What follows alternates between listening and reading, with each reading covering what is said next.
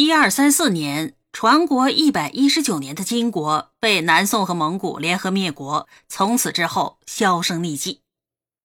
直到明朝末年，建州女真首领努尔哈赤重建金国，带领着女真人杀回中原，再次夺取了汉人的政权。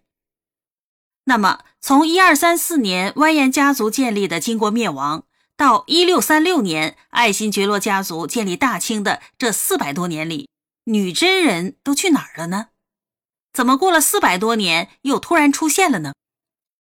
宋蒙联合灭金。只是将女真人呢赶出了汉人的地盘，他们并没有消失，只是回到了老家，繁衍生息，伺机而动。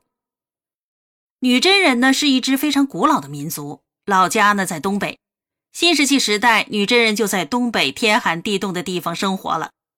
他们的祖先是三千多年前的肃慎人，属于通古斯人。这些古人类以狩猎为生，附带着养些牲畜，他们不会农耕。逐水草而居。从上古的帝舜、帝禹时期，肃慎族就已经与中原的人建立了联系，向中原的君主朝贡。汉朝的时候，汉人称这个游牧民族为翼楼；南北朝的时候，汉人称他们为兀吉；到了隋唐的时候，汉人们又称他们为黑水漠河或者是女真。女真人的起源比较早，人口不算少，分布呢也非常的广。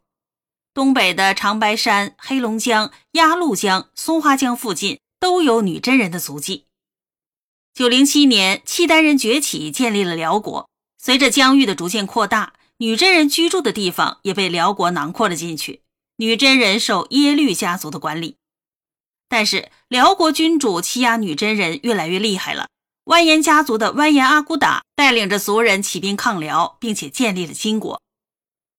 一一二五年，金国强大起来，先是灭了辽，又于一一二七年灭了北宋，迫使着契丹人往西迁，到了中亚地区，才建立了西辽的政权。而宋人也被迫南迁，建都杭州，建立南宋政权。三方这么一打呀，没想到给了北方草原的蒙古人机会了，加上南宋报仇心切，才被打回了老家。之后，蒙古人灭了南宋，建立元朝。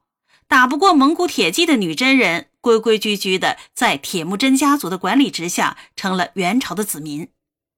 元朝廷设置了严格的行政机构来管理女真，征收赋税、参军服役等等，对女真实行全面统治。元朝存在的时间呢，虽然不长，但是近一百年的强硬管理，元气大伤的女真人一时半会儿呢也掀不起风浪，只能臣服。元朝末年，受多年压迫的汉人奋起反抗，在朱元璋的带领下夺回了政权，明朝登上了历史舞台。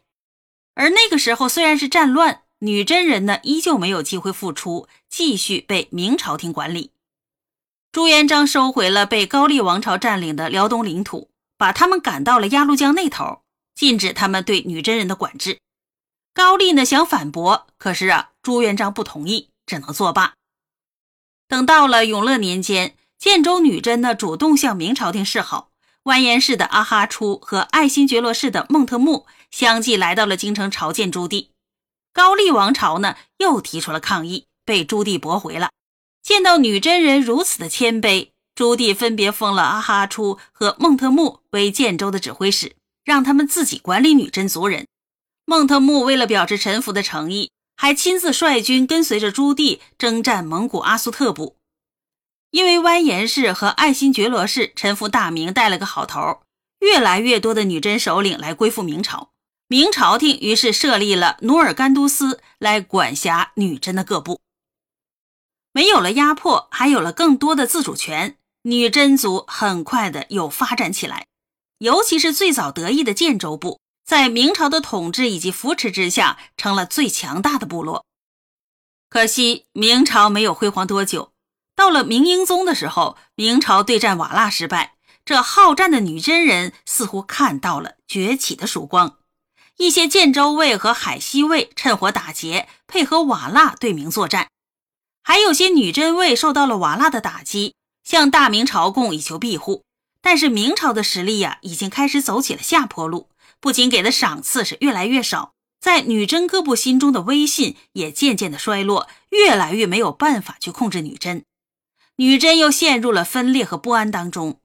直到建州左卫出现了努尔哈赤，为了给被明朝杀死的祖父和父亲报仇，他决定自己称汗。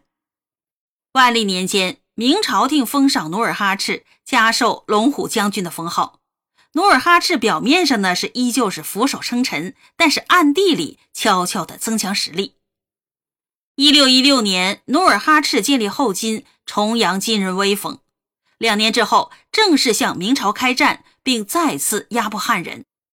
宁远之战之后，努尔哈赤受伤，最后死了。他的儿子皇太极继承了汗位，又缓和了与汉人的关系。一六三六年，皇太极将族名改为满，国号改成大清，硬斗了八年，拿下了明朝的政权。从此之后，女真强势回归，统治了中国近三百年。